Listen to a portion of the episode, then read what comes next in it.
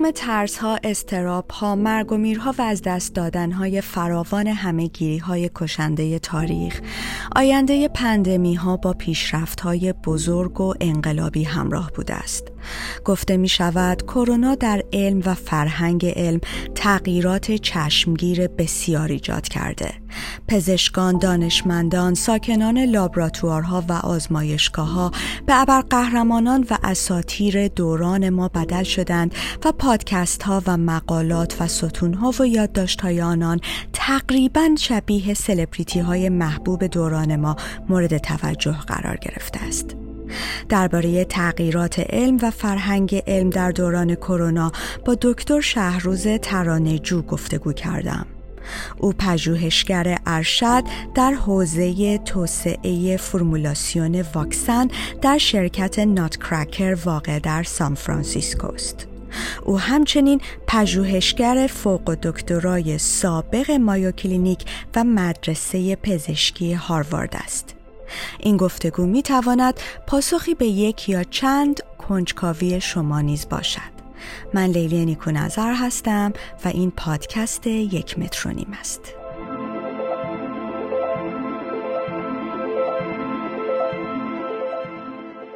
شهر جان به نظر می‌رسه که ما به یک نوعی در دوران کرونا نسبت به شکست ناپذیری علم دچار تردید شدیم. در نظر بگیر برای مدت طولانی برای سوالاتمون پاسخی نداشتیم. مدام اخبار ضد و نقیز علمی دریافت می کردیم و در مقاطعی از زمان هیچ چشمانداز روشنی وجود نداشت که آیا اصلا واکسن دریافت خواهیم کرد یا کی واکسن ساخته خواهد شد.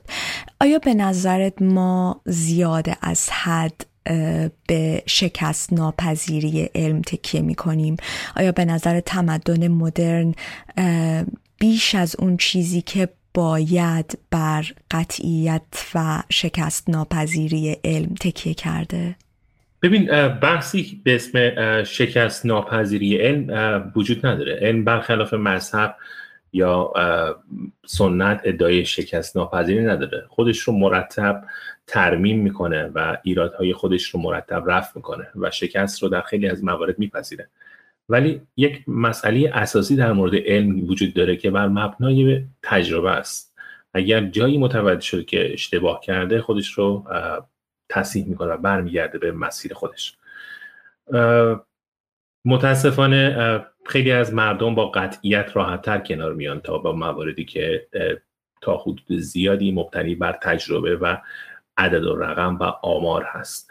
و این در تمام طول تاریخ وجود داشته. در تمام طول تاریخ ما این عدم اعتماد به علم رو در قالب جامعه می‌دیدیم. و این باعث می‌شد که بخش بزرگی از جامعه بشری همیشه این حس رو داشته باشن که خب ما مطمئن نیستیم که علم کار می‌کنه. بعضا کسانی رو می‌دیدن که در اثر سرطان میمیرند و یا بیماری های مختلف رو می‌گیرند و میمیرند. ولی این اطمینان رو همیشه نسبت به مذهب و یا سنت حفظ کرده بودند. با وجود اینکه به صورت آماری اگر ما بررسی کنیم این اتفاق در مورد مذهب و سنت بیشتر رخ داده که اونها رو ناامید کرده. ولی مذهب و سنت متاسفانه با قطعیت وارد ماجرا میشن و علم نمیشه و این تا حدود زیادی علم رو دچار ضعف کرده در دیدگاه اذهان عمومی. اتفاق افتاد اینجا ما رسانه رو داشتیم که کمک زیادی کرد که جامعه پذیرای علم بشه و به تدریج این خاصیت خودش نشون بده که وقتی از همه چیز بریدن وقتی هیچ چیز برای اونها کار نکرد این علم هست که اونها رو نجات میده. گفته میشه کرونا تغییرات انقلابی زیاد و گسترده‌ای در حوزه علم ایجاد کرده. به طور مشخص به فرهنگ علم اشاره می کنند The Culture of Science. و اشاره می کنند که فرهنگ علم بسیار تغییر کرده و رشد زیادی دیده میشه. می‌خوام بدونم این فرهنگ علم که دربارهش صحبت می کنند یعنی چی و به طور مشخص چه اتفاقی افتاده؟ بله جان نکته بسیار جالبی هست. ما در چند شاخص مختلف دیدیم که فرهنگ علمی تغییر کرده. یک مورد این بود که فرهنگ مشارکت علمی بین پژوهشگران افزایش پیدا کرد. خیلی از مقالات به راحتی پابلیش میشه و در دسترس عموم قرار می‌گیره.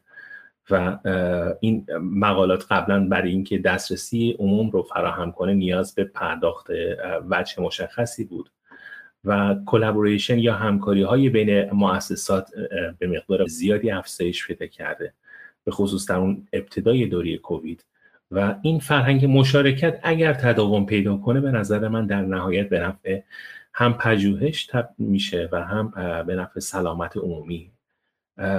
یک مورد دیگری که می‌تونم از در مورد تغییرات فرهنگی صحبت کنم این بود که رابطه بین شهروندان و پژوهشگران یک مقدار مستقیم تر شد و ارتباط مستقیم تری پیدا کردن و این باعث شد که شهروندان هم اطلاعات ناب و اساسی رو ولو به صورت سطحی از پژوهشگران و در واقع scientist ها داشته باشند. به طور مثال فاوچی یا چند نفر دیگه در استرالیا این مشخصه رو داشتن که تا حد زیادی به پابلیک فیگر تبدیل شدن. فاوچی به عنوان دیرکتور یک مؤسسه معتبر سلام مرتبط سلامت در آمریکا مرتب به مردم توصیه های پزشکی می‌کرد و مردم این شانس رو داشتن که بتونن اطلاعات ناب پزشکی رو از منبع مستقیم دریافت کنن.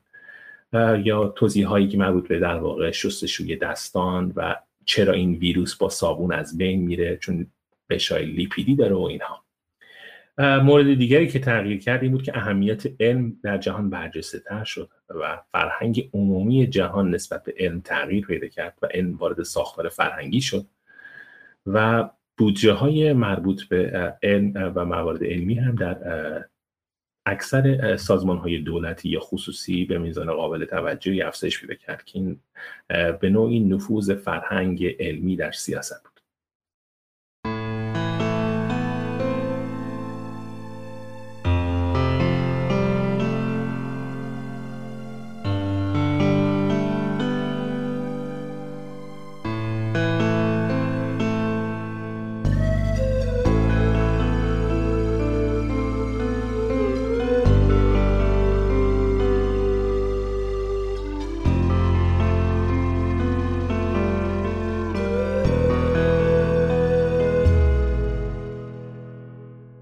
گفته میشه بعد از هر پندمی در حوزه علم انقلاب های عظیمی ایجاد میشه و گشایش های علمی زیادی به دست میاد.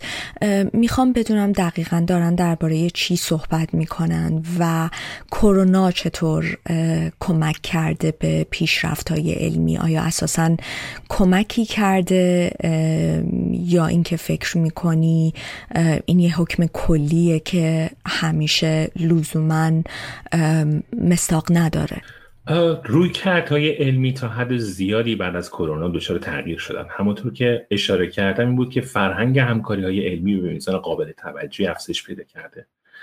از طرف دیگه یه تحول اساسی در رابطه با ارائه و نحوه ارائه داده های علمی انجام شده که اون بیشتر مجازی کردن ارتباطات هست. یعنی بیشتر ارتباطات که قبلا در سالن های بزرگ و کنفرانس ها و اینها انجام می‌شد به صورت مجازی برگزار میشه و ما به جای یک کنفرانس بزرگ که هزاران نفر در آن حضور دارن یه مجموعه ای از در واقع کنفرانس های مجازی رو داریم که در اون شنونده که می‌تونه یک پژوهشگر باشه از نتایج بروز پژوهش های علمی آگاه میشه.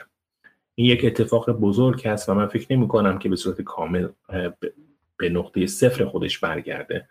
و ما در آینده به میزان قابل توجهی افزایش شمار این کنفرانس های مجازی رو خواهیم داشت. مورد دیگه ای که در واقع به وجود اومده این هست که تماس مستقیم شهروندان با پژوهشگرها یا scientist ها باعث شده که اطلاعات علمی دقیق تر منتقل بشه.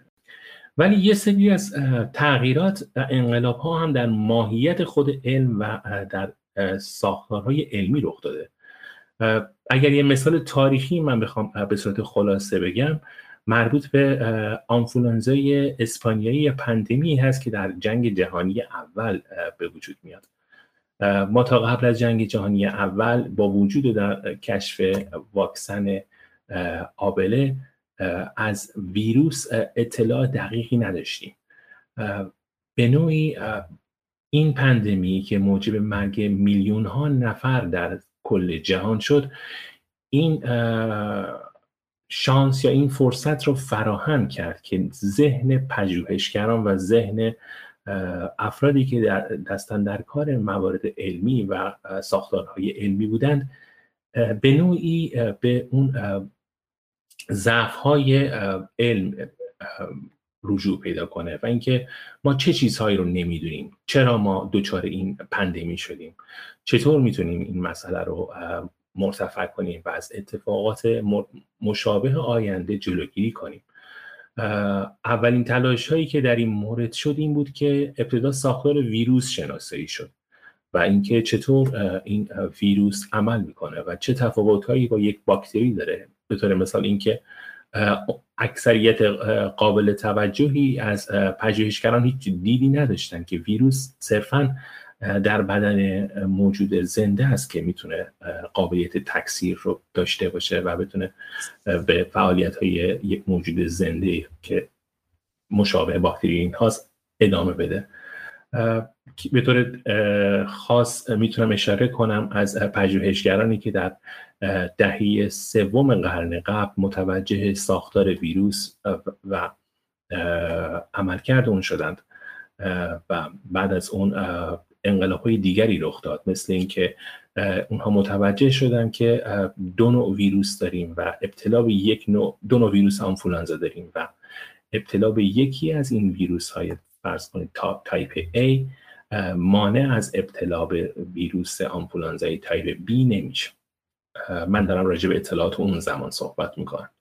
به تدریج این اتفاق گسترش پیدا کرد و اونها متوجه شدن که برای آینده باید روشی پیدا کنند که مبتنی بر صرفا انتقال سرم خونی نباشه. یک تحول عظیمی در بحث واکسن سازی رخ داد که اون کشت ویروس در تخم مرغ بود و کشت و تکثیر ویروس در تخم مرغ این قابلیت رو میده که در واقع شما بتونید ویروس های تکثیر شده رو تضعیف کنید یا بکشید و از ویروس های تضعیف شده یا کشته شده برای به عنوان واکسن استفاده کنید. و این یک تحول عظیم و انقلابی بود که جون میلیون ها نفر رو در سالهای بعد نجات داد. در جهان آینده ما انقلاب های شبیه این رو خواهیم دید احتمالا.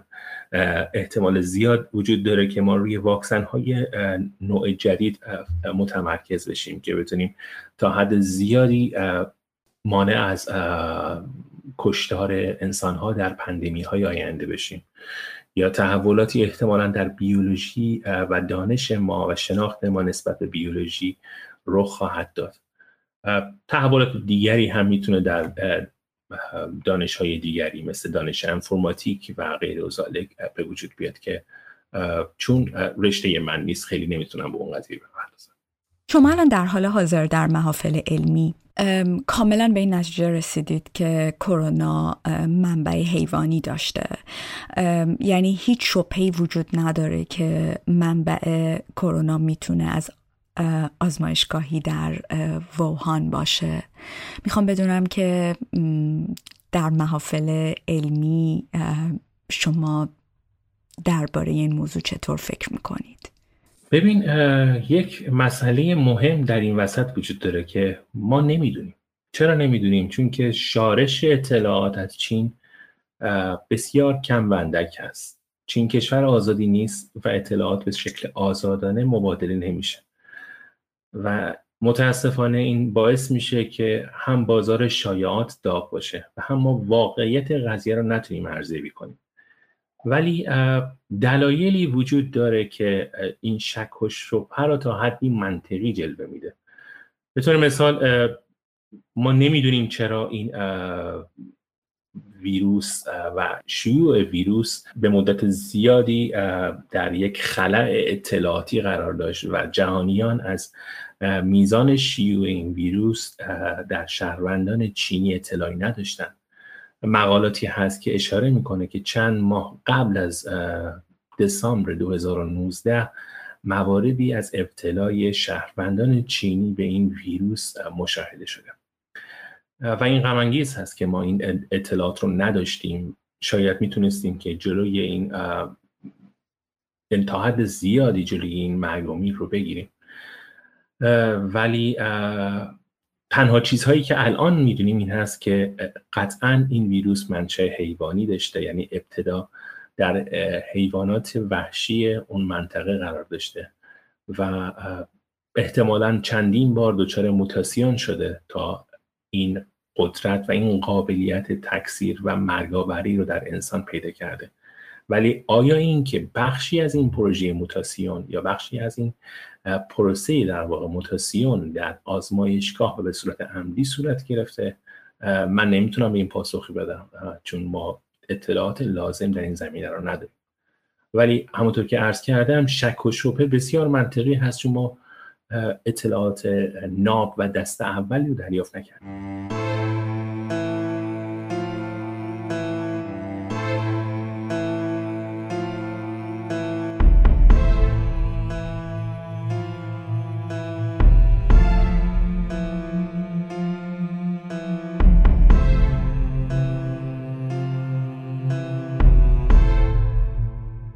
حال همه ما شاهد بودیم که پزشکان و دانشمندان پرستاران تا چه اندازه در دوران کرونا محبوب شدند.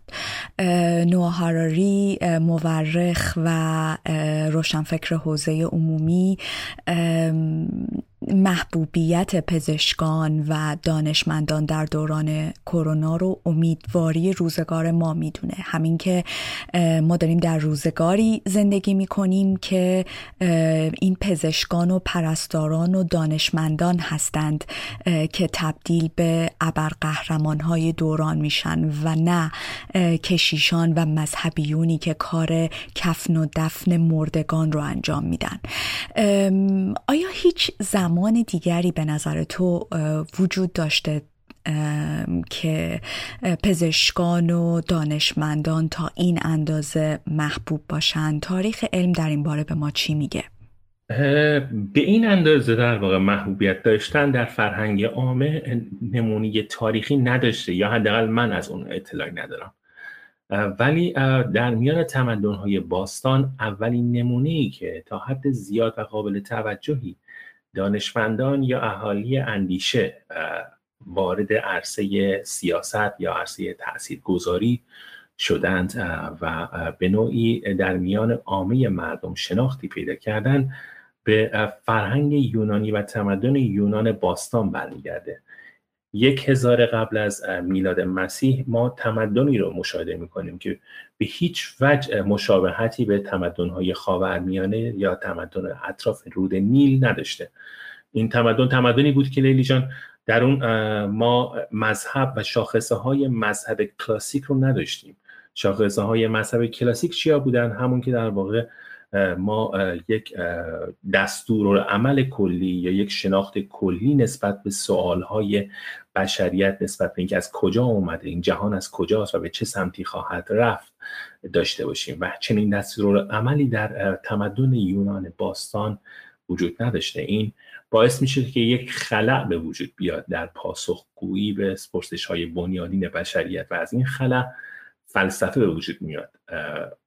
تالس به عنوان اولین فیلسوف شناخته شده یونان باستان و بعد از اون از روی این فلسفه و فلسفیدن فرزند اون و مهمترین فرزند فلسفه که علم هست به وجود میاد. و ما بعد از اون تعداد افراد بسیار زیادی رو می‌بینیم مثل ارسطو، ارشمیدو، سقراط و مواردی از این قبیل که تاثیرگذاری بسیار زیادی رو در تحول علم در جهان باستان داشتن.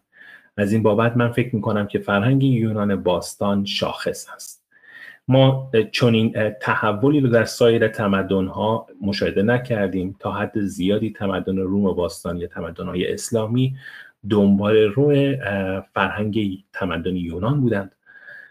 این می‌رسه به قرون وسطا که متاسفانه حتی ما یک سقوط هم در مورد اهمیت جایگاه دانشمندان و بحث علم مشاهده کردیم و به تدریج این فجایع رو به بار آورد پندیمی های مختلفی که در اون زمان رخ می‌داد و این باز هم یک توصیه ای بود به بشریت که به سمت علم برگرده. که به نوعی وقتی از مذهب یا از توضیح های سنتی نتیجه ندید این فرض رو در ذهن خودش تقویت کرد که شاید رویکردها و توصیه های علمی پاسخگو باشن. همون زمان هم پابلیک های در جهان بشریت به وجود اومدن که یک نمونه اون رو که من می‌تونم اشاره کنم یه پزشک سیسیلی به اسم جیووانی فیلیپو انگرسیا بود که در قرن 16 هم یه نقش قابل توجهی رو داشت توی کاهش مرگ و میر ناشی از شیوع آنفولانزا و تاون در سیسیل. این یک مورد تاریخی از نقش و نمادی یک اسطوره در سیسیل است. و موارد بسیار زیادی که پس از اون ما می‌دیدیم که بسیار از پژوهشگران نقش مهمی رو در قرن 18 و 19 در سومین پندمی معروف تاریخ در مورد تاون داشتن و مانع از مرگ و میر انسان ها شدن تا حد زیادی. و سوال بعدی این که آیا ما الان در حال حاضر ایده ای داریم که در پسا کرونا سرمایه گذاری های علمی بیشتر به سمت کدوم رشته های دانشگاهی خواهد رفت؟ کدوم رشته های علمی و دانشگاهی بیشتر روی بورس خواهند بود و محبوبیت خواهند داشت؟ ایده داریم در حال حاضر؟ اتفاقات جالبی در این دوران افتاد. شمار دورکاری ها به میزان قابل توجهی در این دوران افزایش پیدا کرد. بسیاری از کارها نیازمند این هستند که شما بتونید به یک سیستم کامپیوتری دسترسی داشته باشید و به صورت غیر حضوری بتونید کار مرتبط رو انجام بدید. و همین خاطر دانشی که شما می‌تونید در زمینه های استفاده از محصولات نرم افزاری یا کامپیوتری داشته باشید کمک بسیار زیادی در پیدا کردن شغل مرتبط در جهان آینده خواهد کرد. ولی اینکه چه تحولاتی در دانش بشری و رشته های علمی رخ میده من احساس می‌کنم با وجود اینکه تخصصی در این زمینه ها ندارم ولی احساس می‌کنم که در مواردی مثل علم آمار، بایوانفورماتیک و توسعه توان تحلیلی و نرم افزاری کامپیوترهای مدرن ما احتمالا دچار جهش هایی خواهیم شد. چون اینها نیاز هست برای اینکه مانع از هر بحران سلامتی در آینده بشه. به طور مثال اینکه ما بفهمیم که ویروس ها چطور دچار تحول میشن یا ما در هر بازی زمانی چه نیازی داریم به اینکه متوجه بشین چه تعدادی از افراد به یک بیماری مبتلا شدن و شاخص های سلامت در هر منطقه رو ارزیابی کنیم. ولی تا اونجایی که مرتبط با رشته من میشه و رشته کاری من میشه که مرتبط با درمان و فرمولاسیون های مرتبط با درمان هست تصور می‌کنم که ما احتمالا تحولاتی در رابطه با میزان بودجه های علمی در بحث های بنیادی علم سلامت خواهیم داشت. یعنی چه اتفاقی میفته؟ تا امروز بخش بسیار بزرگی از بودجه صرفا در زمینه های کاربردی وارد می شده یه بیماری هست چطور می‌تونیم علاجش کنیم؟ ولی امروز فهمیده شده که ما بدون اینکه بفهمیم که ساختار ویروس چه هست و چطور می‌تونیم یک ساختار ویروس در کوتاهترین مدت زمان ممکن شناسایی کنیم؟ امکان شناسایی پندمی های آینده رو نخواهیم داشت. یه نمونه ای از این اتفاقات که قبلا رخ داده یک انقلاب عظیمی در زیست شناسی مدرن بوده که تکنولوژی ویرایش edit ژنی CRISPR Cas9 بوده که امکان حذف ژن معیوب و درمان بسیاری از بیماری های ژنتیکی رو فراهم کرده. تصور می‌کنم ما یک جهش علمی در رابطه با تحقیقات بنیادی در زمینه سلامت خواهیم داشت. به هر حال دو سال زندگی ما در قرنطینه و پندمی سپری شد. گفته میشه پندمی های دیگری هم در راه هستند. آیا وقتی این حرف رو می‌زنن منظورشون اینه که نسل من و تو قراره که باز هم پندمی های دیگری رو تجربه کنه؟ یعنی اینکه درباره همین دوران صحبت می‌کنن یا اینکه این پندمی ها قراره در آینده دور آینده خیلی دور اتفاق بیفته. پاسخ صادقانه این هست که من فکر می‌کنم ریلی جان ما متاسفانه بد اقبالانه ما این رو خواهیم دید. مگر اینکه تدابیری رو بیاندیشیم. دلایلی داریم برای این موضوع. که یکیش این هست که ما اومدیم محیط زیست حیوان ها رو از بین بردیم و ارتباط بسیار نزدیکتری با حیوانات داریم. حیوانات وحشی به خصوص. اغلب پندیمی ها از حیوانات شروع شده. تقریبا چیزی هلوش 75 درصد از منبع حیوانی. و این وحشتناک است که ما روز به روز منابع یا زیستگاه های حیوانی رو از بین می‌بریم و با اونها در تماس بیشتری قرار می‌گیریم. چند مورد در این مورد هست؟ یکیش مربوط به پندمی که حد زده میشه مثل پندمی تب زرد. ما همین الان برای تب زرد واکسن داریم ولی این بیماری سالیانه 200 تا 300 هزار نفر رو از بین می‌بره. ولی خطرناکترین و ترسناکترین مورد ممکن پندمی مجددا به خفاش برمیگرده. ما مشاهده کردیم که خفاش مهمترین سورس یا منبع ویروس های کشنده برای انسان هست. یک نمونه که می‌تونم عنوان کنم ویروسی هست به اسم نیپا که ابتلا به اون نرخ مرگی در حدود 45 تا 75 درصد رو داره. و سورس این ویروس و میزبان این ویروس خفاشای میوه هستند که در شمار میلیونی در آسیای شرقی وجود دارند کشورهایی مثل کامبوج، لاوس، تایلند، ویتنام و چین. و این مشخصه رو داره که هر آن می‌تونه این بمب ساعتی منفجر بشه و جمعیت بسیار زیادی رو به خودش مبتلا کنه.